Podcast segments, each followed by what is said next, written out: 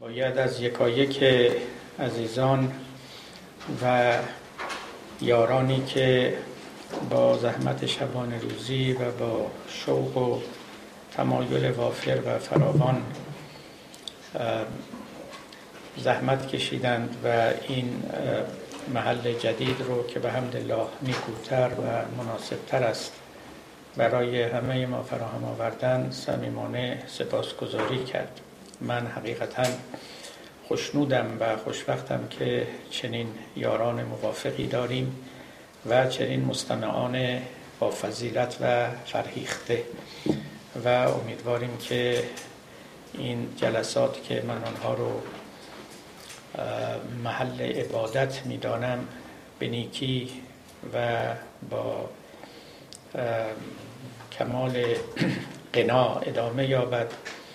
برای اینکه اگر اون روایت درست باشد که گفتند پیغمبر اسلام فرمودند که تفکر یک ساعت معادل چهل سال یا هفتاد سال عبادت است. اگر این کلاس ها محل تفکر باشد اونگاه اونها رو معبد و عبادتگاه هم می‌توان خواند و چرا نباشد خداوند بندگان فکور رو دوست میدارد. باری وارد مبحث اصلی بشویم. جلسه سوم از جلسات دوایی و موانع سلوک دیندارانه در جهان جدید است. نوبت پیشین توفیق یافتم که درباره پاره از تعریف های دین سخن بگویم. آراء شلایر ماخر و پاره دیگر از فیلسوفان دین رو بیان کردم. که بنابر آنچه که آوردم آنها رو می توانستیم تعریف های ساختاری دین به شمار بیاوریم. یعنی تعریف هایی که به درون دین نظر می کنند و از آنچه که در آن بالفعل وجود دارد سخن می‌گویند و بر اساس آن تعریف رو بنا می‌کنند. گفتم که ما تعریف های فنکشنال هم داریم یعنی به کارکرد اجتماعی یا کارکرد فردی دین نظر کردن و آثاری که در تک تک مؤمنان یا در کل جامعه پدید می آورد یا پدید آورده است. اون هم محکی است هم برای شناختن دین و هم برای داوری کردن در باب حق و باطل بودن دینی از ادیان. به خاطر اینکه ادیان فقط مکاتب کلامی و عقیدتی نیستند که تنها متکلمان بتوانند درباره حقانیت یا بطلانشون داوری کنند. اونها یک نهادهای اجتماعی هستند و یک نیروی اجتماعی هستند و به دلیل اینکه نیرویی هستند مؤثر در سطح اجتماع آثاری رو هم پدید می آورند و این آثار می تواند نیک یا بد باشد.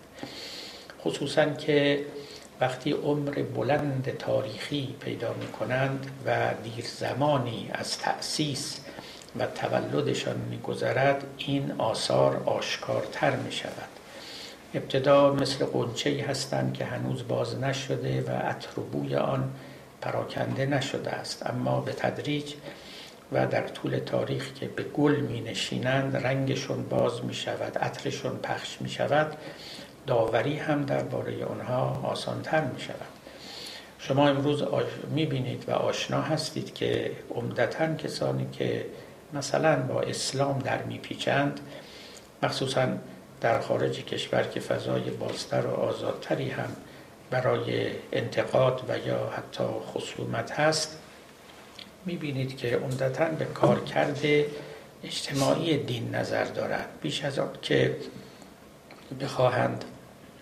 راجع به توحید مثلا سخن بگویند یا وحدت واجب الوجود و ادله که در این باب اقامه شده است بیشتر به این می‌پردازند که خب مسلمین در طول تاریخ چه کرده اند چه تمدنی رو بنا کرده اند با دیگر اقوام چگونه رفتار کرده اند در باب حقوق انسان چه گفته اند در باب هنر در باب زنان بر حسب مسائلی که هر عصری دارد و به اون بیشتر می اندیشد و کمتر می روند به دنبال اینکه دلایلی که متکلمان اقامه کرده اند چه بوده و ضعفش یا قوتش کجا بوده است.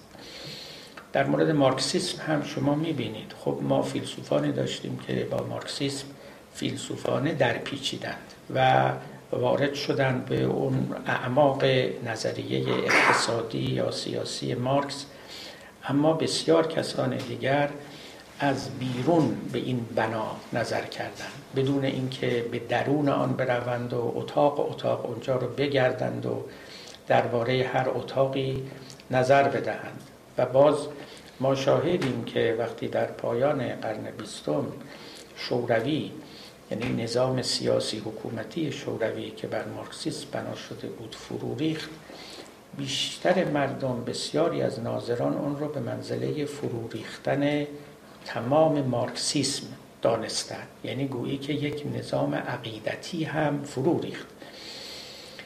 گرچه که این دوتا معادل یکدیگر نیستند و نبودند و نمی‌توانند باشند همچنان هنوز در مارکسیسم سخنانی هست که زنده است و مورد توجه اهل نظر است. اما وقتی که ما به درخت از راه میوه هاش نظر می‌کنیم وقتی میوه تلخ از آب درآمد دیگه فاتحه اون درخت رو می‌خوانیم و به دنبال این نیستیم که بگوییم شاید بعدا جایی یک میوه شیرینی هم بر این درخت ظاهر بشود. دفتر داوری رو میبندیم و پرونده رو خاتمه یافته می‌گیریم. به حال در مورد ادیان هم داوری تاریخی شرط است هم داوری متکلمانه و فیلسوفانه. امروز داوری تاریخی اهمیت بسیار زیاد پیدا کرده است. لذا وارد اون مقوله هم می‌شویم من امروز میکوشم که در اون باب سخنانی ارز کنم. اما قبل از اینکه به این تعاریف فونکسیونال یا شبه فونکسیونال برسیم. اجازه بدهید من از یکی دیگر از فیلسوفان دین که نوبت گذشته نوبت به او نرسید اینجا یادی کنم و درودی به او بفرستم و نامی ببرم و رأیش رو هم بیان کنم و اونگاه دنباله کلام خودمون رو بگیریم. در قرن 19 هم فیلسوفی ظهور کرد در دانمارک به نام سورن کیرکگار.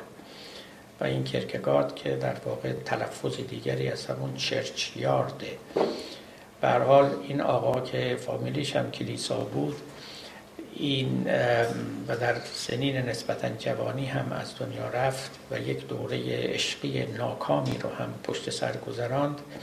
تقدیر چنان بود که یکی از بزرگترین فیلسوفان دین یا دین شناسان باشد. کرکگارد البته می‌توان گفت فیلسوف بود اما نه فیلسوف به معنای متعارف کلمه مرد متفکری بود. و در باب دین و اعماق وجود انسان بسیار مطالعه می‌کرد و مداقه می‌کرد. به همین دلیل هم شاید او رو به توان اولین اگزیستانسیالیست نامید به معنای کسی که راجع به اگزیستانس آدمی فکر می‌کرد. و او یک اگزیستانسیالیست غیر ملحد بود. بعدها اگزیستانسیالیسم به راه الهاد رفت. یعنی مخصوصا فرض کنید کسی مثل جان پول سارتر که نامدارترین اگزیستانسیالیست ملحد زمانه ما بود و بسی مانند او. اما اگزیستانسیالیسمی که با کرکگار شروع شد اگزیستانسیالیسم الهی بود غیر الهادی. و این مرد اساسا شیفته خداوند بود عاشق خداوند بود و نوشته های او به اندازه دلرباست که انسان گویی که وقتی برمیخیزد از پیش یک عاشق شیفته برخواسته است که کلماتش در او تأثیر دراز مدتی می‌گذارد. برای کرکگارد حقیقتا مسئله مسئله دین بود و اینکه دین در کجای وجود آدمی جا دارد و با آدمی چه می کند مفهوم ایمان مطرح بود برای او نه مفهوم عقیده. و این ایمان و عقیده از نکاتی بود که خب مدتهای زیادی بود که تئولوژی غربی و مسیحی به آن می اندیشید و جدا شدن این دوتا یک کشف نیکویی بود که صورت گرفت. چون ما معمولا در زبان خودمون و در فرهنگ خودمون گاهی این دوتا رو مرادف هم به کار می‌بریم. مؤمنان کسانی رو می‌دانیم که اعتقادات ویژه‌ای دارند. مثلا معتقدند که خداوند یکیست پیامبر اسلام که بوده است و چه گفته است و چه. خیلی وقتا هم در تفسیر آیات قرآن که کلمه ایمان رو به کار می‌برد ما به همین معتقدین اون رو ترجمه می‌کنیم. در حالی که خب حقیقتا ایمان چیزی است و اعتقاد چیز دیگری است. ایمان اون چیزی است که وجود شما رو دگرگون می‌کند یک اعتقاد ممکن شما را عوض نکنه. ما افراد زیادی رو داریم که باور دارند که خدایی هست و این خدا یکیست و این خدا ناظر اعمال ماست و حساب می‌کشد و بهش دارد و جهنم دارد و ملائکه دارد. اما ذره در رفتارشون و در زندگیشون این اعتقاد پیاده نمی شود و اثر نمی گذارد این اعتقاد است. اما یه اعتقادی که وجود رو فرا نگرفته است. مثل یک آب شستشو نکرده است هستی کسی رو. اما ایمان اون چیزیست که شما رو عوض می کند این حقیقت تعریف ایمان است. اون چیزی که سر تا پا شما رو یک انسان دیگر می کند به قول یکی از متکلمان مسیحی ایمان اون چیزی است که وجود تازه‌ای به شما میبخشد. در حالی که اعتقاد چیزی است که یک عقل عقلانیت تازه یک ذهنیت تازه به شما میبخشد. نه اینکه اون هم بی ارزش باشد اما در قبال ایمان صد درصد چیز فروتری است و هرگز به پای او نمی‌رسد.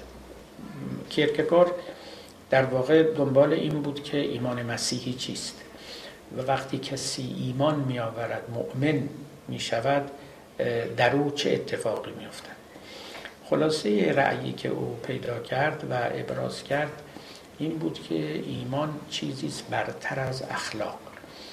و این حرف که حرف بسیار مناقشه برانگیزی بود و تا امروز هم هست برای کسانی پذیرفتنی بوده و برای کسان دیگری هم پذیرفتنی نبوده است. یعنی اگر از کیرکگار بپرسیم که دین چیست می‌گوید دین آن چیزی است که به آدمی ایمان می‌دهد و ایمان آن چیزی است که آدمی را عوض می‌کند و عوض کردنش هم از طریق این است که به شما یک مدارجی و مراتبی برتر از اخلاق رو نشان می‌دهد. از کجا کرکگار به این نتیجه رسید؟ از تأمل و مداقه در داستان ابراهیم خلیل و قربانی کردن اسماعیل. البته در اعتقاد مسیحیان و یهودیان قربانی کردن اسحاق. ولی در اصل مسئله تفاوت ایجاد نمیشه خب یه پدری به دنبال دیدن خوابی تصمیم می‌گیره که فرزندش رو قربانی کنه.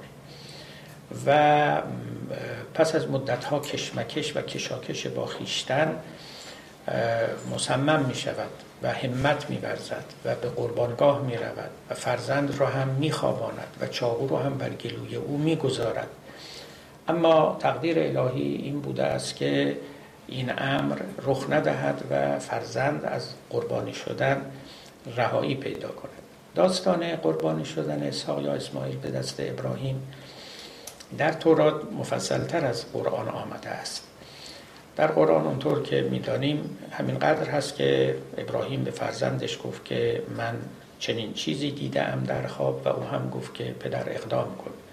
من هم آماده و به قربانگاه رفتن و نهایتا ملکی آمد و قوچی گوسفندی را آورد و به ابراهیم گفت این گوسفند رو به جای فرزندت قربانی کن. در تورات این هست اما بیش از اینه. مخصوصا قصه این است که جایی که باید ابراهیم می‌رفت و فرزند رو برای قربانی می برد فاصله زیادی تا منزل ابراهیم داشت. تقریبا سه روز راه بود. بعد کرکگار توضیحی که در باب این قصه داده است خواندنی است باید آثار خود او رو در این باب بخوانید در حقیقت خودش رو به جای ابراهیم نهاده که در طول این سه روز که از منزل تا قربانگاه می‌رفت بر سر او چه آمد؟ در دل او چه میگذشت؟ سه روز با خیشتن سخن می‌گفت. سه روز کشمکش می‌کرد. سه روز پیش می‌رفت و پس میآمد. سه روز تمام در باب این خواب می اندیشید در باب خدا می اندیشید در باب حقانیت این رؤیا می اندیشید در باب وظیفه تکلیف اخلاق همه اینها می اندیشید که کار درستی است من می‌کنم فرزند رو به قربانگاه می‌برم شکنجه ای می‌برد زجری می‌کشید. و نهایتا هم ایمان او بر اخلاق پیروز شد. یعنی همه چیز حکم می‌داد به اینکه این کار اخلاقا نارواست. یک فرزند بیگناه رو کشتن و سربریدن به هیچ نحوی پسندیده نبود. نه با ادیان پیشین و نه با دریافتی که ابراهیم از خدا داشت و نه با عرف و اخلاقیاتی که در جامعه اون روز جاری بود. اما او به عهده گرفت که بر اخلاق پیروز بیاید و اخلاق رو زیر پا بگذارد و به تعبیر کیرکگار یک جهش ایمانی در تاریکی بکند. این تعبیر عینا تعبیر کیرکگارد است. که ایمان یعنی یک جهش در تاریکی. دقیقا در اونجا که همه چیز روشن نیست شما آماده پریدن و جهیدن و عمل کردن بشوید. اگر همه چیز روشن است و عقل شما تصمیم می‌گیرد ایمان شما چه کار است؟ فرض کنیم که شما در مقابل عملی قرار گرفته اید که به درستی می‌دانید که روا یا نارواست همه اجزاء او بر شما آشکار است. و عقل شما می‌تواند به راحتی داوری کند. خب بدیهی است که شما چه کار خواهید کرد یا چه کار نخواهید کرد. ایمان که در اینجا نقشی نداره خدا که در اینجا نقشی نداره شمایید و عقل شما. درست همونجا که همه چیز بر قرار خود نیست بر مدار خود نیست. یک جهشی در تاریکی لازم است اونجا ایمان کار می‌کند. و اگر هم نشد که نشده است. یعنی شما از ایمان واقعی برخوردار نیستید. کرکگار البته مراتب مادون این ایمان رو هم تخفیف نمی کند خار نمی شمارد زندگی اخلاقی رو زندگی بسیار نیکوی می شمارد اون هم یک سطح از اخلاق است. چیزی شبیه دینداری اخلاقی معیشت اندیش یا دینداری معیشت اندیش؟ دینداری که عین زندگی است حتی مادون اخلاق است. آدمیان در او خطا هم می‌کنن. اینا رو هم همه وقع می‌گذارد و ناچیز نمیشمارد.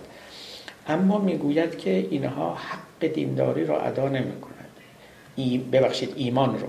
ایمان وقتی نقش خودش رو بازی می‌کند که عقل عاجز می‌شود. یا حتی عقل حکمی دارد بر خلاف ایمان. اما شما این حکم عقل رو میشکنید و میپرید. دلیری در ایمان لازم است که این دلیری در عقل نیست. اگر خوب توجه بکنید سخنان کیرکگار در اینجا وقتی که من میخوندم بعدها هم به او میاندیشیدم بسیار نزدیک به سخنان مولاناست وقتی که از عشق سخن می‌گوید. دقیقا اونچه که در مولوی تحت نام و عنوان عشق سخن می‌رود همان ایمانی است که جناب کرکگار از او سخن میگه. اینکه مولوی میگه لا ابالی عشق باشد نی خرد. عقل آن جوید که آن سودی برد. عقل اهل محاسبه است سوداگر است تاجر است. و سود و زیانها رو میسنجد و به چیزی رو می آورد که سود عاجل یا عاجل او در اوست. ولی عشق لاعبالی است یعنی بیپرواز یعنی دلیر است. یعنی کاری می کند که عقل آدمی رو ممکن است از او باز دارد نهی کند و بگوید اینکه عاقلانه نیست. دل به دریا زدن است. دل به دریا زدن دقیقا معناش این استش که یه جایی که شما احتمال غرق می‌دید احتمال شکست می‌دید باز هم شما عمل کنید و پا در یک جاده خطرناک بنهید. خطر کردن است ریسک کردن است. بسیاری از ایمانها یا دینداری های آدمیان که از نظر کرکگور واقعا ایمان محسوب نمیشه برای این است که ریسکی در اون نیست. یک دینی رو انتخاب می‌کنن که با یک زندگی خیلی بی مخاطره و راحتی و آرامی سازگار است. هم این رو دارن هم اون رو دارن و این دوتا رو کاملا در یه جاده با هم میرانند و هیچ تصادفی هم صورت نمی‌گیره هیچ مشکلی هم پیش نمیاد. بازم عرض می‌کنم این به لحاظ کیرکگور به خودی خود ایرادی نداره. ولی به ما میگه که لطفا اسم اینو ایمان نگذارید خودتون رو هم مؤمن نشمرید سر خدا رو هم منت نذارید و از خودتون هم خیلی متشکر نباشید. این چندان کار مهمی نیست. شما اینجا فیلی هوا نکردید. شما اینجا شق القمری نکردید. یه کار متعارف معمولی انجام دادید. اما وقتی که پای ریسک میاد و وقتی پای خطر کردن میاد اون وقت آدمیان اونجاست که معلوم می شود که چه کارن این تعریف از ایمان اگر دلتون می‌خواد خیلی تعریف نخبه گرایانه است. نخبه گرایانه نه معنای مضموم کلمه. یعنی فقط نخبه نوادری به این درجه از ایمان می‌رسند و می‌توانند اون رو در خود بپرورانند و حامل و واجد او بشوند. اکثریت نمی‌توانند و نمی‌کنند و توقعی هم از اونها نیست. ما اگر به امام حسین فی المثل احترام می‌گذاریم به خاطر این است که ظاهرا این عنصر ریسک در او کاملا نمایان است. یعنی ایمان او او رو به خطر کردن به leap of faith به یک جهش ایمانی کشانده است. و او با این جهش ایمانی نشون داده که در کدام رتبه از مراتب ایمان ایستاده است. پیامبران خب همینطور بود. یعنی به حال واجد این مدارج و مراتب بودند خلاصه مطلب این است که کیرکگار معتقد است که تا ابراهیم وار نشوید اسم شما رو مؤمن نمیشه گذاشت. او پارادایم کیس ایمان بود. او برجسته ترین نمونه ایمانداری بود و ما به درجات می توانیم به او نزدیک بشویم. از این دیدگاه اگر شما نگاه کنید می بینید اصلا شاید در تعریف کیرکگار مسئله وحی و نبوت و این چیزا خیلی دخالتی نداره. ایمان رو متعلق به یک حالت روحی فوق العاده متعالی می‌داند که آدمیان نادری می‌توانند به اونجا پا بگذارن و از آن برخوردار بشوند. برای دیگران حالت یه غذای خوشمزه رو داره که خب می‌خورند و لذت می‌برند و و بر آنها هم عیبی و ملامتی نیست. از اینجا عبور کنیم چون من در اینجا نمی‌خوام بیستم. کرکگار حقیقتا سخنانش و نظرش اونقدر جذاب هست که می‌تواند برای ساعتها ما رو مشغول بدارد. شبیه مولانا و وقتی که سخن از عشق می‌گوید دیگه یک عمر می‌توان سخن از زلف یار گفت. در بند آن مباش که مضمون نمانده است. خیلی مضمون فراوان است و درباره اون می‌توان سخن گفت. در نگنجد عشق در گفت و شنید عشق دریایی بود بن ناپدید. خب به یکی دو نکته دیگه هم من اشاره کنم. حالا که سخن از مولانا آمد چون در باب دین و ایمان و مشخصات پسیکولوژیک و روحی که مؤمنان پیدا می‌کنند که می‌توان آنها رو هم از مقومات ایمان دانست در اون بابم بعد نیست سخن بگیم. مولانا داستانی داره در دفتر سوم که داستان اهل سباست. اهل فضل که در مجلس ما کم نیستن بلکه همه اهل فضلن. لاجرم با این قصه آشنا. به جوانب مختلف این داستان که خیلی هم طولانی است کاری ندارم. فقط به یک نکته اون می‌خوام اشاره کنم که نکته بدی است حقیقتا. می‌گوید که اهل سبا ایمان نیاوردن و سخنان پیامبران رو قبول نکردند و هرچه پیامبران برای اونها حجت می آوردن حجتشون در ناباوران و منکران کارگر نمیافتاد. یکی از در باب معجزات انبیا با اونها مخالفت کردند و مناقشه کردند و گفتن شما کاری شعبد بازی می‌کنید و اینها قابل قبول نیست. و بعد ایراد بزرگی که به انبیا گرفتن این بود که ما مردم خوشی بودیم. و شما اومدید ما رو مرگندیش کردید. این خیلی نکته اساسی است که در این داستان سخن از آن می رود توتی نقل و شکر بودیم ما. مرغ مرگندیش گشتیم از شما. ما مثل توتیا توی شکر قلط می زدیم من نمی‌دونم از قدیم تو ادبیات ما مشهور زیاد میگن که خوراک توتی شکر است. حالا شاید هم هست من خبر ندارم و چیزهای دیگه هم از اگر کسی می‌داند لطفا به من بگوید. اینجا هم مولانا از زبان اهل سبا به پیامبران می‌گوید که ما خوش بودیم ما شکرخوار بودیم. و توتی نقل و شکر بودیم و شما اومدید کام ما رو تلخ کردید اوقات ما رو تلخ کردید. مفهوم و مسئله مرگ و در میان ما انداختید ما رو مرگندیش کردید. آخه این چه مکتبی است؟ این چه مشرب و مذهبی است که خوشی رو از آدمیان می ستاند و تلخی و ناخوشی رو به اونها می‌دهد؟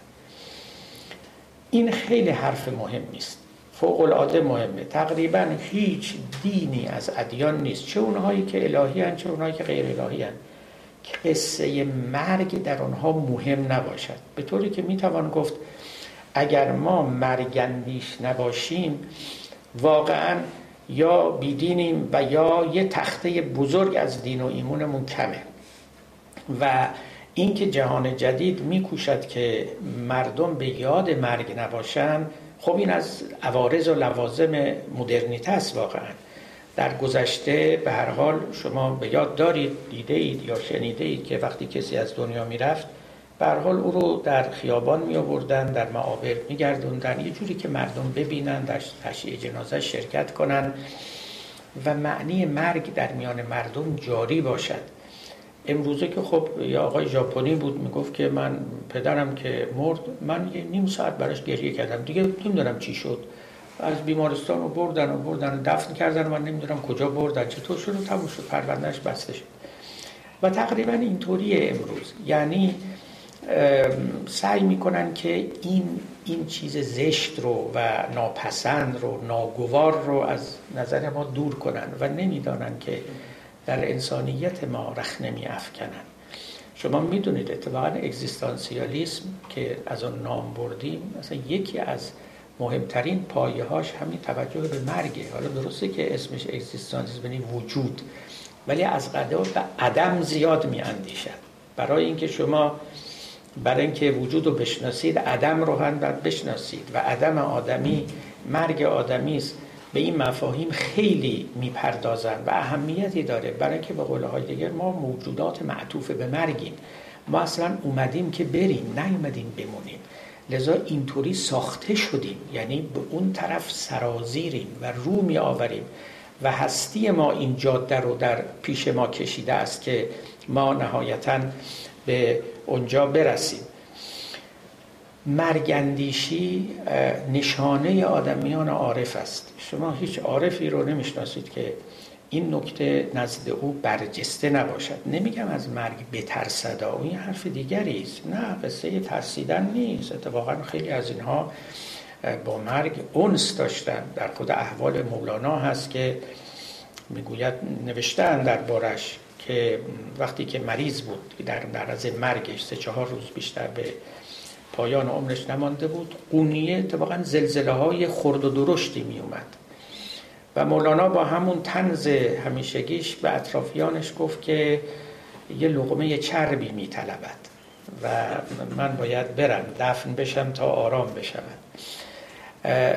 نه هیچ مشکلی نداشتن. امیرالمومنین تو کلماتش میگه که لبنا ابی طالب لا آنسو بالموت من الطفل به صدی امهی من به مرگ معنوسترم از طفل به پستان مادرش ما گویی که از یک پستان شیر خورده ایم همزادیم و اتفاقا نهج البلاغه در این باب خب سخنان بسیاری دارد. نه مفهوم مسئله این است که این معنا باید وارد زندگی آدمی بشه. یعنی بخشی از زندگی ما رو باید تعمل در این باره فرا بگیرد. وقت فواید زیادی داره. من این رو بحث کرده بودم در گذشته و الانم فقط یادآوری مختصر می‌کنم که در ادیان دو تا ابزار هست برای فروکوفتن سرکشی های نفس آدمی یکی خدا و دیگری مرگ. خب خدا در همه ادیان نیست. باره ادیان غیر الهی ما داریم. همچنان که گفتم مثل بودیزم. اما مرگ چیزی نیست که قائب باشد از ادیان جدی. چه؟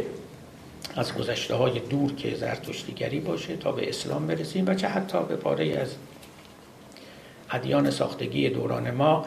ولی مفهوم مرگ در اونجاها حاضر است. این رو جامعه شناسان هم گفتن روانشناسان هم گفتن ادیان هم آوردند که توجه به معنای مرگ و مفهومی از آدمی که وجود معطوف به مرگ داره باز جزو ارکان ادیان است. ما چون خودمون به حال غرق در اندیشه دینی هستیم شاید توجه نکنیم که چنین چیزهایی با شیر اندرون شده با جان به در رود. یعنی اینطور در جان ما نشسته است. اما خب نشسته و خوبم هست که نشسته است.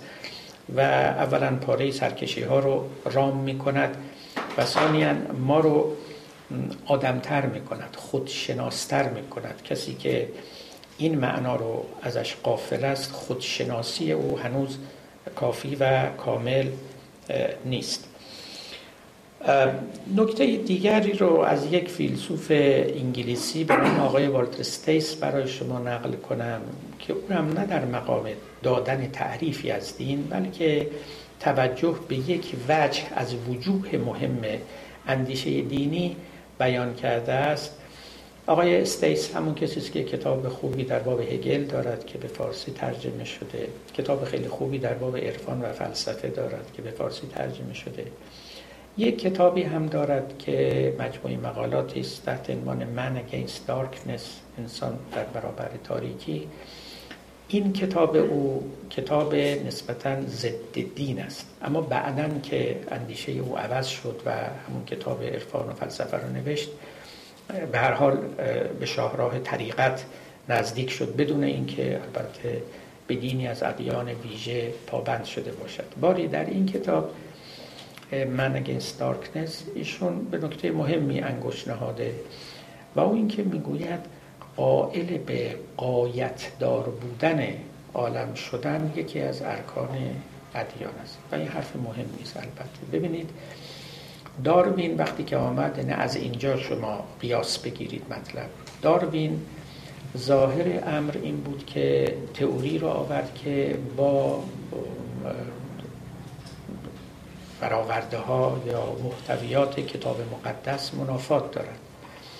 در کتاب مقدس آمده بود که خداوند انسان رو مستقیما آفریده است و شش روز دنیا و آسمان و زمین رو آفریده و دریاها و کوهها رو آفریده است و و بنابر آنچه که متکلمان مسیحی و یهودی محاسبه کرده بودند تقریبا چهار هزار سال قبل از میلاد مسیح دنیا خلق شده بود. یعنی دنیا تا میلاد مسیح یک عمر چهار هزار ساله داشت و تا زمان داروین نقبا شیش هزار سال عمر دنیا. در میان ما هم تقریبا این حرف ها رواج داشت. شما همین کتاب ناسخ و تواریخ که دوران ناصر الدین شاه نوشته شده نگاه کنید تقریبا میگه آدم حضرت آدم هزار سال پیش به دنیا آمده. یک چنین تلقی از جهان وجود داشت. این دنیا خیلی کوچولو با یه عمر خیلی کوتاه و یک آینده نسبتا معین. داروین که آمد مهمترین البته مخالفتی که در کلام او با دیده شد با کتاب مقدس بود که نه آدمیان این چنین نبودن دنیا عمر خیلی بلندتری داره. می‌دونید داروین خودش می‌گفت می‌گفت من اقلا 300 میلیون سال عمر لازم دارم تا تئوری من بتواند درست از آب دراد و این نسلها این چنین که من پشت هم چیده ام بیایند و انتخاب طبیعی کار خودش رو بکنه تا به انسان برسه. البته می‌دونید بعد از داروین عمر زمین بسی بلندتر از این شده امروز نزدیک چهار الی پنج میلیارد سال است.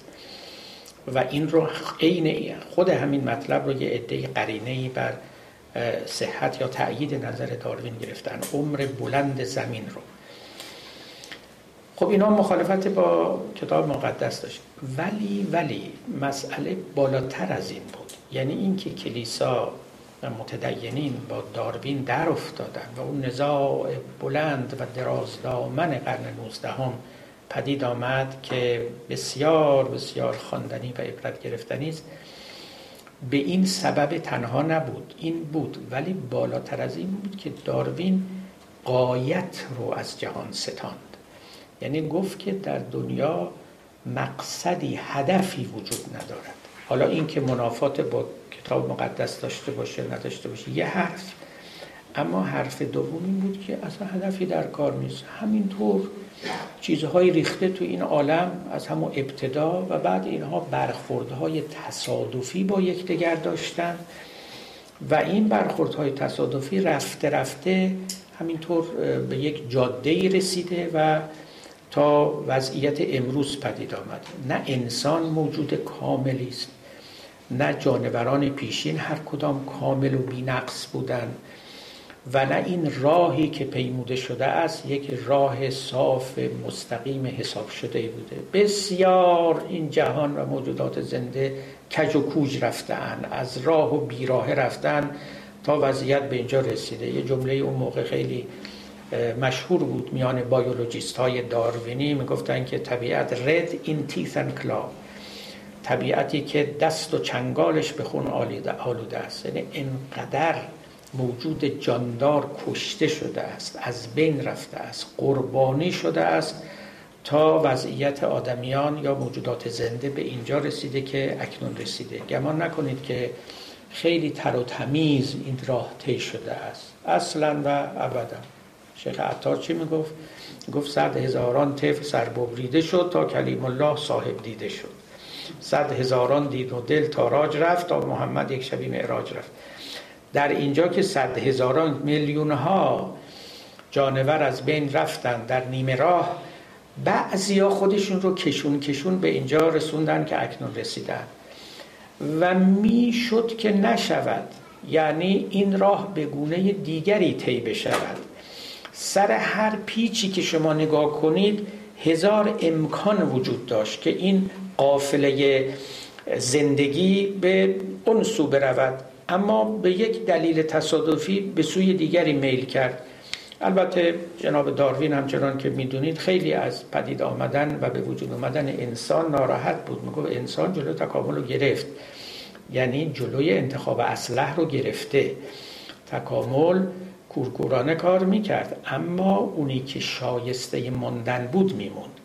امروز طب حالا تازه این حرف رو تو قرن 19 هم می‌زنه اگر تو 21 بود چی می‌گفت؟ طب به اصناف هیل و با شعبده ها و معجزه های خودش موجودات ضعیف مردنی رو نگه میداره. ولی طبیعت این کار رو نمی کرد طبیعت تا موجودی مردنی بود زود فاتحش رو می‌خوند. تعمل و تردید نمی کرد برای همین بود که اونایی که موندن خوباش بودن که موندن. ضعیفا و مردنی ها و ناتوان ها همه قربال شدن و حذف شدن. ولی امروز او می‌گوید که آدمیان این چنین نمی کنند و به همین دلیل هم ژنهای ضعیف باقی میمانند با ژنهای ضعیفتر ازدواج می‌کنن بعد بچه های ناتوانتر به وجود بیارن و اصلا نسل انسانی داره از بین میره و خراب میشه. جمعیت جهان افزونتر میشه ولی نه لزوما با آدمیان بسیار سالم و توانا و برجسته و درجه یک چه عقلا و چه جسمن باری اون چه که داروین از ستاند با تئوری تکامل خودش قایت از جهان بود. یعنی هیچ هدفی در کار نیست. هیچ پلنی وجود نداشته. وقتی شما به تاریخ جانداران نگاه می‌کنید می‌بینید که یک هرج و مرجی حقیقتا برقرار است و از دل این هرج و مرج این چیزی که ما گویا منظم و منظوم می‌بینیم سر برکشیده است. Order out of chaos. تعبیری که بعدها اون فیزیکدان بلژیکی کرد آقای پریگوژین که کتابی تحت همین عنوان دارد. خب البته فیزیک جدید و ترمودینامیک جدید همشون دنبال همین تئوری اوردر اوت اف کیوس ولی در نزد داروین این اتفاق افتاد و او اینکه او البته به ژنتیک هیچ علم نداشت هنوز دانش ژنتیکی به وجود نیامده بود. بعدها که نیو داروینیزم آمد و ژنتیک رو هم افزود به داروینیزم کهن و کلاسیک خب این مکتب با قوت تمام برقرار یعنی پدیدار شد که تا امروز هم برقراره. اینکه جهان قایتی نداره یعنی ظاهرا قایتی نداره خیلی غیر دینیه. خیلی ضد دینیه. اندیشه دینی مخصوصا اندیشه های الهی ادیان الهی مطلقا زیر با این قول نمی روند و این رو نمی پسندند و نمی پذیرند ولی با کمال تاسف نمی‌دانم جای تاسف هست یا نه حال علوم جدید چنین چیزی رو در ذهن ما فرو می‌برند. یعنی بدون اینکه به ما کسی بحث از قایت یا بیقایتی بکند بحث تلئولوژی یا نان تلئولوژی بکنه ما ذهنمون که در فضای علوم جدید پرورده می شود نافی قایت انگاری است. یعنی رفته رفته برای ما بیمعنی است که بگوییم فلان موجود برای فلان منظور به دنیا آمده است. چنین چیزی تو ذهنیت ما نمیگذرد زمین برای مثلا مسلحتی دور خورشید میگردد. یا دیگه این چیزها اصلا وجود نداره در ذهنیت مدرن. در حالی که گذشتگان همه اینا برای توش این برای اون از گوسفندان آمدن برای اینکه ما از اونا تغذیه بکنیم. درسته؟ ولی این حرفا در تئوری داروینیزم همه از ریشه برکنده شد. برای وجود نداره. و اینکه چون قرار است ما بعدا به وجود بیایم جلو جلو گوسفندا پدید اومده باشن که فردا ما شزده ها بشینیم و گوشت اونها رو کباب کنیم و بخوریم. همچین چیزی ممکن بود برای بعضیا. قبلا معنا داشته باشه ولی امروز ظاهر همه اینها فرو ریخته است. خب قول به داری در عالم به لحاظ علمی به لحاظ علم جدید خیلی دشوار شده است. خیلی دشوار شده است. ولی البته چنین نیست که داور نهایی در اینجا علم باشه. فلسفه و اینها هم در اینجا حرفایی دارن. ولی من فعلا چون در مقام داوری نیستم فقط می‌خوام بگم که ستانده شدن عنصر قایت از جهان جهان رو بسیار سکولار کرده است. یعنی اندیشه غیر دینی رو از این طریق حاکم کرده است. ولو اینکه ما قافل باشیم با خبر نباشیم از اینکه چنین اتفاق مهمی رخ داده است اما ناآگاهانه ما هم تسلیم این اتفاق شده ایم و چنین چیزی در بن اذهان ما نشسته است و خواه به او باور داریم. به همین دلیل هم هست که به هر حال نوبت اول براتون گفتم آدمیان دیندار خودشون رو در جهان جدید غریبه و بیگانه میابند ممکن است که تحلیل درستی و روشنی نداشته باشند که چرا ما غریبه ایم چرا صاحب خانه نیستیم. در حالی که قبلا ما غریبه نبودیم بلکه خودمون رو در این جهان جایگاه خودمون رو در این جهان می‌دیدیم و به خوبی جا افتاده بودیم. خب همیناست که رخ داده. همین هاست که ممکنه یه انسان ولو حتی عالم هم باشه خودش ندونه که از چه دنیایی به چه دنیای دیگری منتقل شده است. اما این انتقال وقتی که صورت گرفته یک چنین اتفاقی رو هم و یک چنین روانشناسی تازه‌ای رو هم با خودش آورده است و ناگزیر به آدمیان هم تلقین و تزریق کرده است. خب فکر می‌کنم من بیش از این دیگه در این مقام توقف نکنم و فرصت ما هم همچنان بله می توانیم یه مدت دیگری با هم سخن بگیم. خب اجازه بدید ما وارد قرن 19 هم بشیم و من از یکی دو سه نفر کسانی که بنابر فونکسیون دین به نقد دین پرداختند سخن بگویم. اولین کسی رو که نام می‌برم کسی است به نام آقای لودویگ فیرباخ. لودویگ فیرباخ شخصیت مهمی است در تاریخ دینداری و همچنان که قبلا گفتم براتون آلمان ها مفتخرن و مبتهجن که متفکران زیادی و متکلمان زیادی رو تحویل تاریخ بشریت دادند ملحدان زیادی رو هم تحویل تاریخ بشریت دادند که یکی از مهمترینشون همین جناب آقای لودویک فیرباخ است من حدود سی سال پیش توفیق داشتم که آراء فیرباخ رو در دانشکده الهیات دانشگاه تهران تدریس می کردم که برای اولین بار و آخرین بار این کار در دانشگاه تهران و بلکه در ایران صورت گرفت. گمان نمی کنم امروز کسی این کار رو بکند یا جرأت انجامش رو داشته باشد و یا بگذارند که انجام بدهد. باری فویرباخ یک فیگر یک شخصیت نمونه است. برای اینکه نقطه عطفی در دینشناسی یا الهاد در آلمان و بعد در اروپا به شمار می رود. مارکس و انگلس بنابر آنچه که انگلس بعدها گفت گفت ما برای مدتی همه فویرباخی بودیم. یعنی او بود که به اصطلاح آخرین میخ رو بر تابوت دین کوفت. و به ما نشان داد که اساسی و بنیانی و جوهری ندارد. یک کتاب بسیار مهمی داره آقای فیرباخ به نام The Essence of Christianity ماهیت یا جوهر مسیحیت.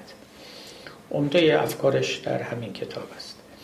و شما حتما شنیدید که مارکس هم یازده تز دارد در باب فویرباخ که بسیار هم مشهور است اون, اون تزها تحت عنوان یازده تز مارکس که اینها رو هم وقتی که این کتاب رو می‌خوند در جایی یادداشت کرده نه برای چاپ کردن بعدها کسانی یافتن و اونها رو چاپ کردن که این یازده تز که چند هر کدومش چند جمله مختصر است.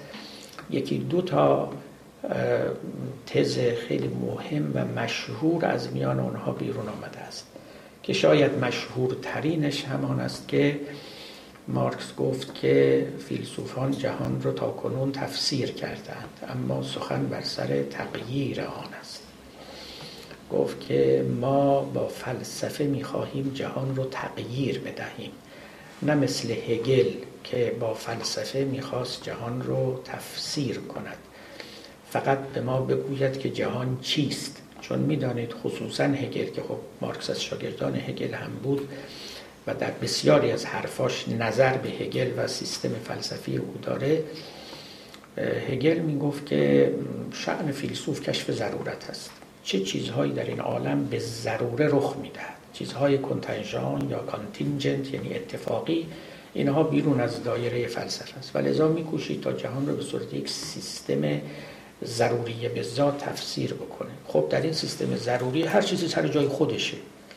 خب تغییر دادن دیگه لازم نیست. هر چیزی سر جای جهان چون خط و خال و چشم و ابروست که هر چیزی به جای خیش نیکوست.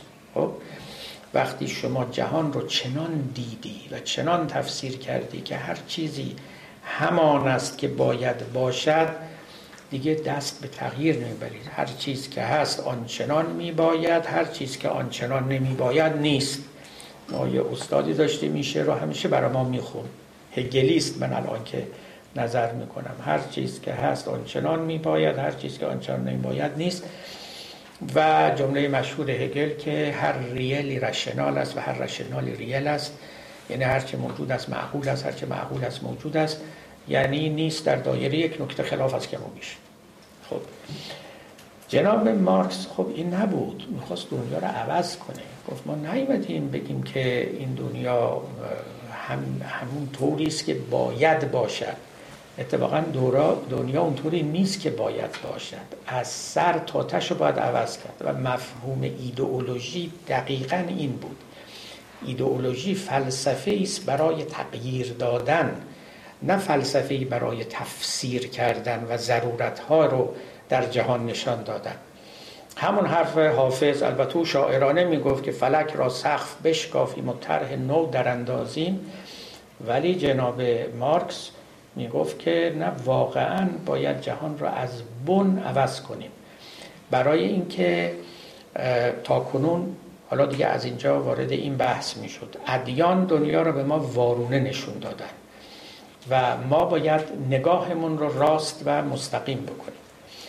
حالا قبل از اینکه به مارکس برسم فویرباخ رو عرض کنم. فویرباخ در این کتاب Essence of Christianity یک طرح عجیبی دارد. وقتی که این کتاب رو من میخوندم آدم تعجب می‌کنه از استراتژی این آدم و در عین حال از زیرکی و هوشمندی او. تقریبا تمام اون چه را که در ادیان آمده در باب انسان و در باب خدا همه اینا رو تصدیق می‌کنه. میگه اینا درسته. ولی وارونه معنا می‌کنه.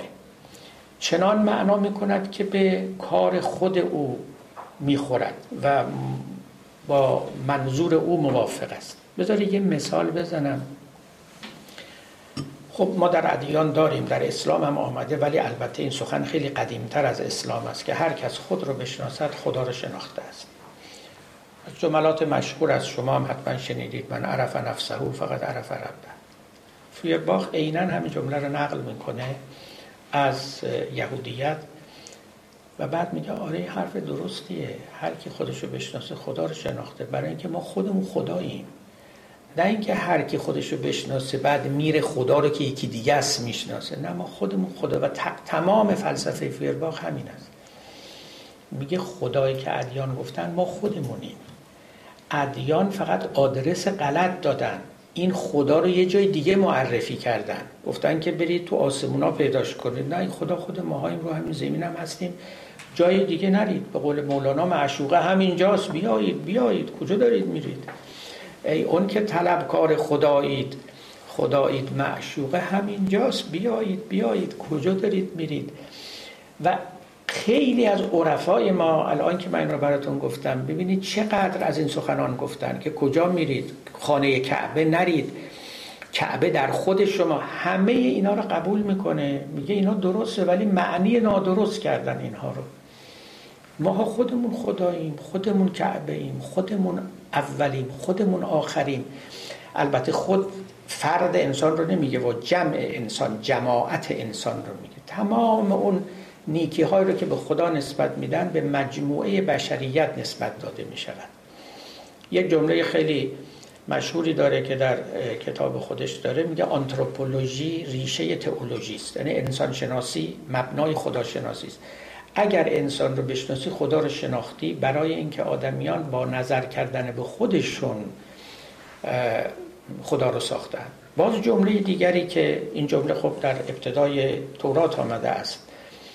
در قرآن نیامده ولی توی روایاتی که از پیامبر آمده خب به ما رسیده است. ولی ریشش البته توراتی است. که خدا گفت که من آدمی رو بر صورت خود آفریدم.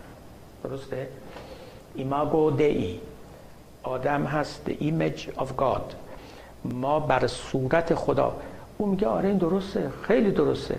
ما بر صورت خدا آفریده شدیم. ما اصلا خود خداییم ما خود صورت خداییم. و پاشو فراتر از این می‌زنه میگه آدمی خدا رو بر صورت خویش آفرید. آدمی خدا رو بر صورت خویش آفرید. بعد در یک نسبت واژگونه گفت که خدا ما رو بر صورت خویش آفریده است. ما کپی همدیگه هستیم.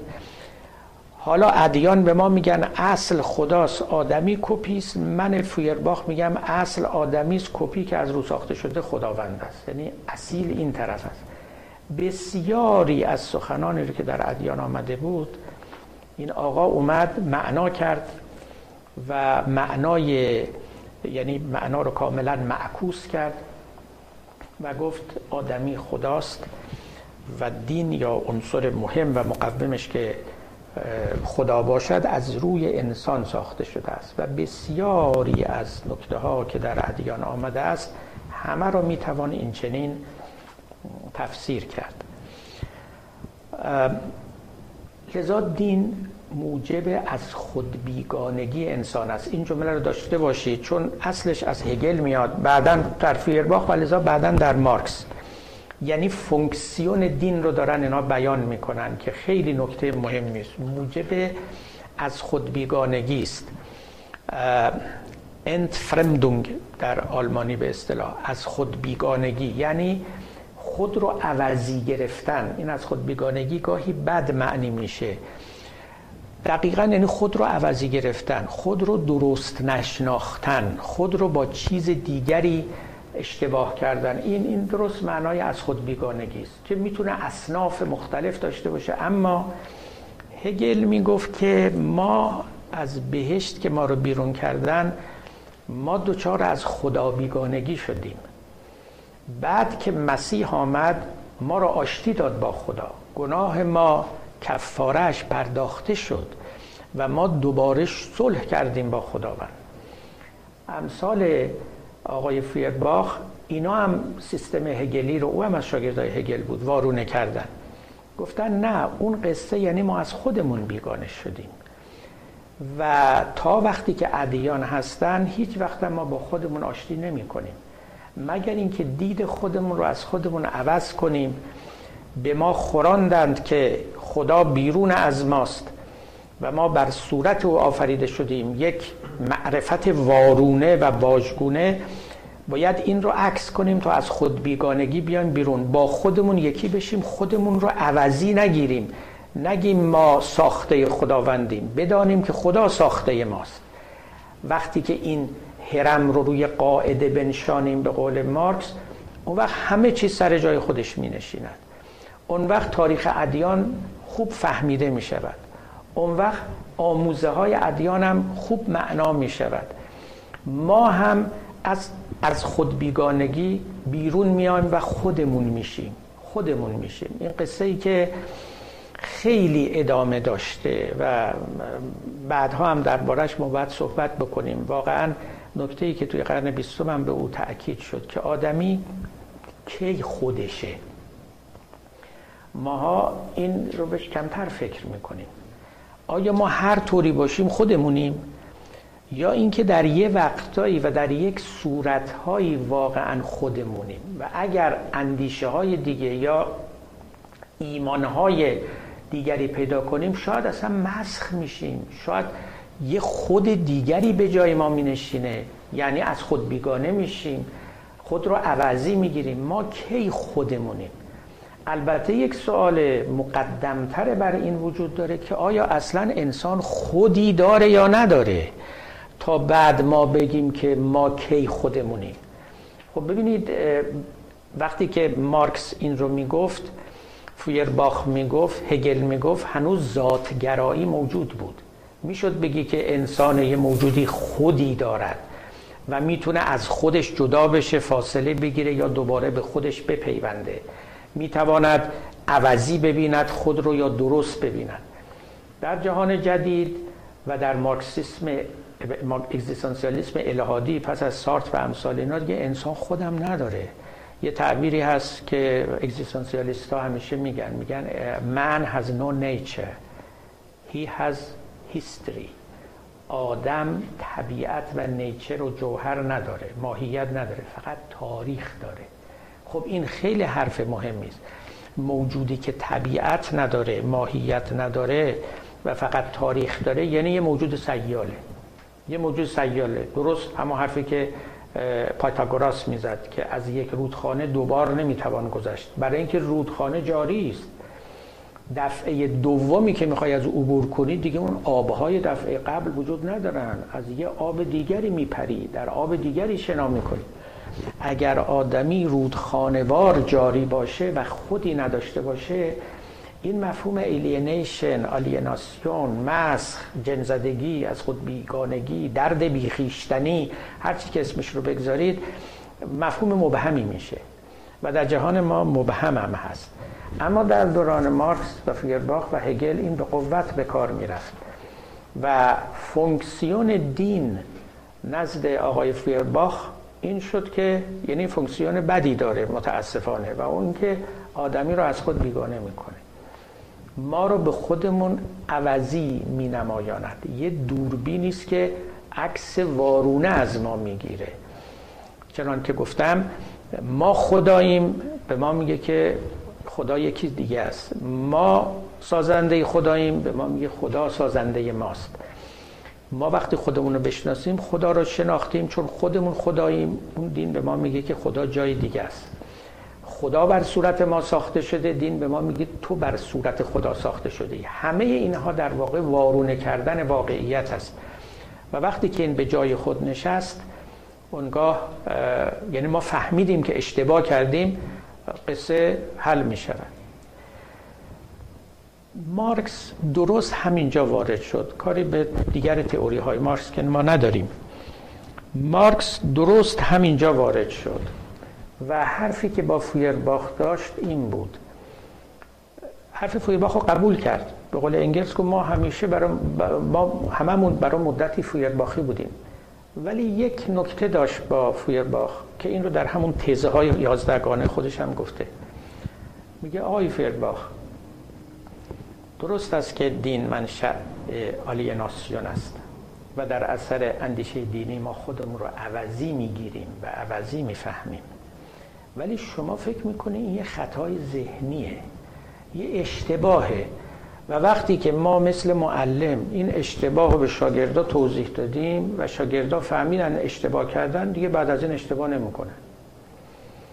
که مارک جامعه شناس بود گفت جناب فیرباخ شما باید توضیح بدید چرا آدم این اشتباه رو کردن و چرا این اشتباه اینقدر پایدار شده اینقدر جاگیر شده که با هزار بار توضیح دادن از ذهنها بیرون نمیره.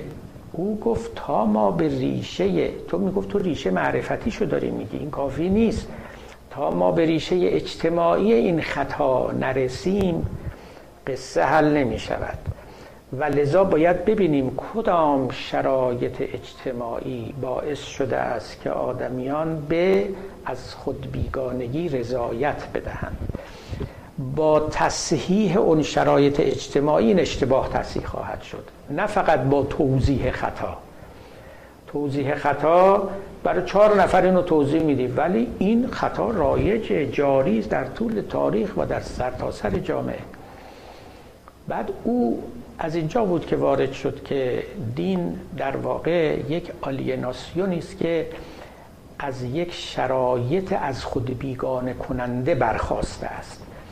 فضای اجتماعی و اقتصادی و setting و context ی که آدمیان در او زندگی می کنند چنان است که این آلیناسیون رو با خود می آورد و تا اون context عوض نشود این خطا هیچگاه عوض نخواهد شد. در واقع مارکس همچنان که نوشته هاشم نشان می‌داد وقت چندانی رو مصروف رد دین نکرد. اینکه دین باطل است و خدا وجود ندارد و اصلا وارد این بحثا نشد. برای اینکه معتقد بود اینا بیفاید است. و این از خود بیگانگی تا علتهای اجتماعیش وجود دارن وجود خواهد داشت. و بنابراین این بحثای به اصطلاح روبنایی که بنشینیم و استدلال کنیم و احتجاج ببرزیم که آیا خدایی هست خدایی نیست فلان پیغمبر حق بوده یا باطل بوده می‌گفت اینا وجهی نداره اینا تضییع وقته. اگر شما جامعه رو چنان که باید درست بسازید این خطا رخ نخواهد داد. و لذا ما اصلا از اون گونه بحث ها و استدلال ها بی نیاز خواهیم شد. از نظر جناب مارکس هم دین فونکسیون اصلیش و کارکردش از خود بیگانگی بود. یعنی آدمیان رو به خودشون عوضی نشان دادن و عکس غلط از اونها گرفتن و به اونها نشان دادن. اما ریشه این کار در بدفهمی نبود. در توطعه بعضی از اصطلاح بدخواهان نهفته نبود بلکه در فضای تاریخی و شرایط اجتماعی خاصی زاده می‌شد.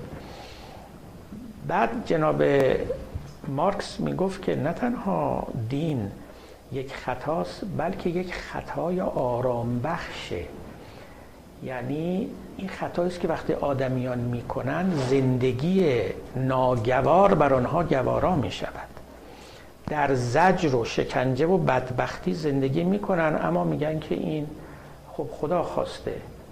این, این تقدیر ما بوده این کار ما بوده این چی بوده اون چی نبوده به هر حال تحمل می‌کنن. نه تنها یک عقیده خطرناک زیان بخش هست که هست ولی در این حال آرام بخش هم هست. مثل یک زهری که شیرینه. زهر شما رو می‌کشه اما چون شیرینه شما با میل و لذت تمام اون رو سر می‌کشید. و اینکه ماه دائما بگیم که این شیرینی شیرینی زهره فایده نداره. شما باید ریشه زهر رو بزنید و نگذارید که زهر تولید بشود. این آلیناسیون در واقع که شکل اجتماعی داره خب دیگه می‌دونید دیگه. مارکس رو به مفهوم انقلاب راهنمایی کرد. اینکه باید جهان رو تغییر داد نه فقط جهان رو باید تفسیر کرد. ما باید انقلاب کنیم. جهان رو باید عوض کنیم. روابط رو باید عوض کنیم که عمدتا روابط تولیدی بود.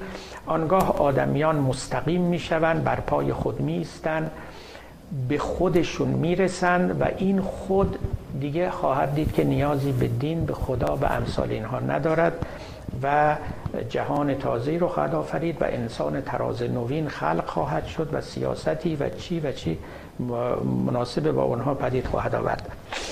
به پایان سخن نزدیک میشیم. من فقط یکی دو تا نکته در اینجا خدمت شما عرض کنم و بحث امروزم رو به پایان ببرم. نکته اول این که مورخان نوشتن در قرن 19 هم که مخالفت با دین خیلی بالا گرفت. البته برخلاف آمریکا. آمریکا کلا یک به امریکن اکسپشنالیسم اینجا واقعا استثنا بود. ولی در اروپا خصوصا در فرانسه و در آلمان که مخالفت با دین خیلی بالا گرفت یکی از عللش این بود که کلیسا خیلی کنار دست حاکمان ظالم نشسته بود.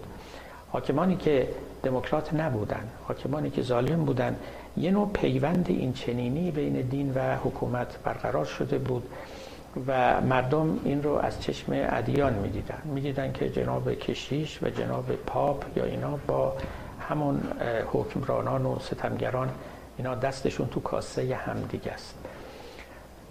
این پیوند از دین و سیاست بود که پیوند دین و سیاست رو این همه منفور کرد و بعدها فریاد از دل مردم برخواست که باید این رابطه را قطع کرد برای همیشه. چون دینی بود که توجیهگر ستم بود و این دقیقا همون حرفی بود که امثال مارکس می‌زدن که دین آمده است تا اینکه زندگی تلخ شما رو به شما شیرین بنمایاند. اینها میرن کنار دست حاکمان می نشینن بعد میان به شما یاد میدن که شما صبور باشید پاداشتون رو خدا روز قیامت به شما خواهد داد. یک چنین چیزی.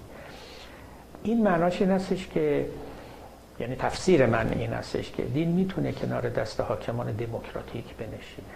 هیچ زیانی نه. اون چه که در واقع دین رو و پیوند دین و سیاست رو منفور کرد. پیوند دین و یک سیاست ظالمانه بود یک سیاست جابرانه بود که و این دینی که توجیه کننده اون جبر و اون ستمگری بود.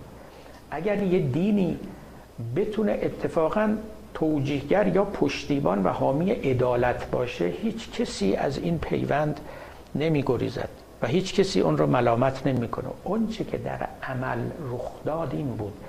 دینی توجیهگر ستم. اگر دینی پشتوانه عدالت باشه چرا ما نخواهیم چنین پشتوانه ای رو؟ چرا نگوییم که پیوندتان مبارک؟ اما چون در عمل متاسفانه چنین رخ داد چه در قرون وسطا چه در جوامع اسلامی چه در دوران روشنگری و پس از قرون وسطا یک چنین پیشینه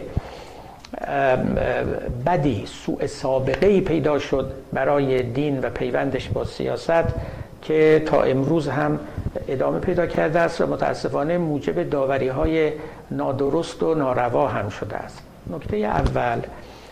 نکته دوم این که آدم وقتی احساس غریبگی بکنه احساس alienation بکنه ریولوشن دنبالش میاد. این همون کاری بود که مارکس کرد و مارکس اصلا این رو حالی کرد به مردم. که شما نمی‌ذارن شما خودتون رو بشناسید. شما رو از خونه خودتون بیرون کردن که خودتون باشید. خودتون هم نمی‌دونید کی هستید. شما رو مسخ کردن. و یه عده دیگه به نام شما دارن خوشی می‌کنن و شما رو بعدهای سر خرمن می‌دهند. باید براندازید این نظام رو تا به خودتون برسید. ببینید من می‌خوام بگم که در جهان جدید در جهان جدید اگر دیندارانی احساس بکنن که توی این دنیا دارن عالیه نمیشن. یعنی اون خود خودشون داره از بین می‌رود. اینا احتمالا دست به خشونت خواهند زد دست به انقلاب خواهند زد. من پاره ای از اونچه که امروزه داره رخ میده رو تحت یعنی در جهان اسلام تحت همین عنوان می‌بینم. یه عده مسلمان احساس می‌کنن که از خود بیگانه. یعنی تو این دنیا جایی ندارن. اون خودی که از خود می‌شناسند این دنیا او رو تصدیق نمی کند تصویب نمی کند و این باعث می شود که شما تقیان کنید و اسیان کنید علیه شرایطی که وجود شما رو به رسمیت نمی شناسند هیچی شما درست نیست. و این جهان خانه شما نیست. شما مهمانم نیستید. باشیدم ناخوانده اید. تشریف ببرید بیرون. در این صورت تقیان و اسیان نزدیکترین و محتملترین واکنشی است که می‌تواند رخ بدهد. و تنها کاری که می‌توان کرد این است که خودی یعنی خودشناسی برای این افراد پیدا شود که جایی برای خودشون در این جهان پیدا کنند و اونگاه هست که از بعضی خصومت ها و خشونت ها دست خواهند شست و به شیوه درستتر و معقولتری و حکیمانه تری به معارضه یا به انتقاد خواهند پرداخت. سخن امروز یا امشب من تمام است. نوبت آتی هم همین بحث رو دنبال می‌کنیم و علی الخصوص من به بحث alienation که رسیدیم چون دنباله منطقیش بحث secularization ه لذا من در باب secularism و secularization صحبت خواهم کرد. این کتاب رو اینجا آوردم به شما معرفی کنم. این کتاب خیلی هم کتاب جدیدی نیست اما خیلی هم قدیمی نیست. برای کسانی از شما که مایلید در زمینه secularization اطلاع تاریخی خوبی داشته باشید این کتاب خواندنی است The Secularization of the European Mind in the 19th Century. سکولار شدن ذهنیت اروپایی در قرن 19 هم مارکس رو و بسیاری از ملحدین اروپایی رو و داروین رو و خیلی ها و مخصوصا نزاع دین و علم رو و امثال اینها رو تو قرن 19 هم به یک شیوه داستانی خیلی دلپذیری در این کتاب آورده است. معلفش آقای آولن شدویک اگر رسیدید و گرفتید و خواندید کمکی برای من و برای خودتون خواهد بود اما البته در باب سکولاریزم نوشته ها انورمس یعنی واقعا بی نهایت است. یعنی حدی نداره. مخصوصا توی این قرن 21 که ما زندگی می‌کنیم چون نزاع سکولاریزم از سطحی که در قرن 19 بود و قرن 20 بود خیلی بالاتر آمده خیلی فراتر رفته. و اساسا معانی تازه‌ای درش کشف شده که خب کسانی مثل آقای چارلز تیلر که اخیرا جایزه لابر کانگرس رو برد در این باب سخن زیاد گفتن همچنین. آقای هابماس و آقای کازانووا در یک کتابی که در این زمینه دارد. عرض می شود که آقای تلال اسد که دسکولار یک کتاب خیلی خوبی ایشان نوشته است. و فراتر از این مقالات بسیار بسیار زیادی برای اینکه به تدریس سکولاریزیشن بدل به یک پدیده بغرنج نسبتا نامفهومی شده است. اما ریشه ها و جوانه های نخستینش رو در این کتاب می‌تونید ببینید که چرا اینجا پیدا شد. حتی می‌توانید و منم انشالله بعدا توضیح خواهم داد دریابید که این secularization و secularism اصلا نسبتی با دینهای دیگری غیر از مسیحیت دارد یا ندارد. این نکته خیلی مهمی است که آیا این بذر فقط در اون سرزمین می‌روید یا اینکه قابل انتقال به سرزمین های دیگر است؟ خصوصیت هایی که در مسیحیت بود و ماکسیمالیزمی که در این دین بود به گمان من سکولاریزم رو تولید کرد. اما ممکن است سکولاریزم همه جا یک جور جواب ندهد که خب درباره او به اندازه که تناسب با چارچوب بحث ما داشته باشد انشاءالله سخن خواهم گفت. فعلا و السلام علیکم و رحمت الله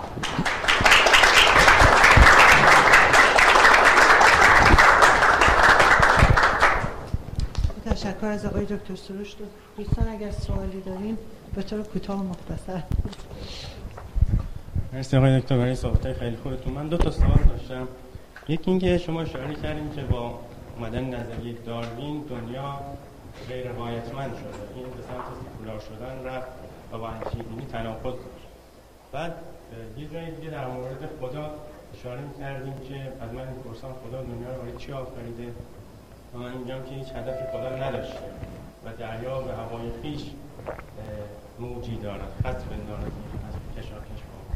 خدا میگم خب نسبت این دوتا چی میشه همون نظری که خدا اگه جهان رو بدون هیچ هدفی آفریده پس این تکلیف قایتمندی چی میشه؟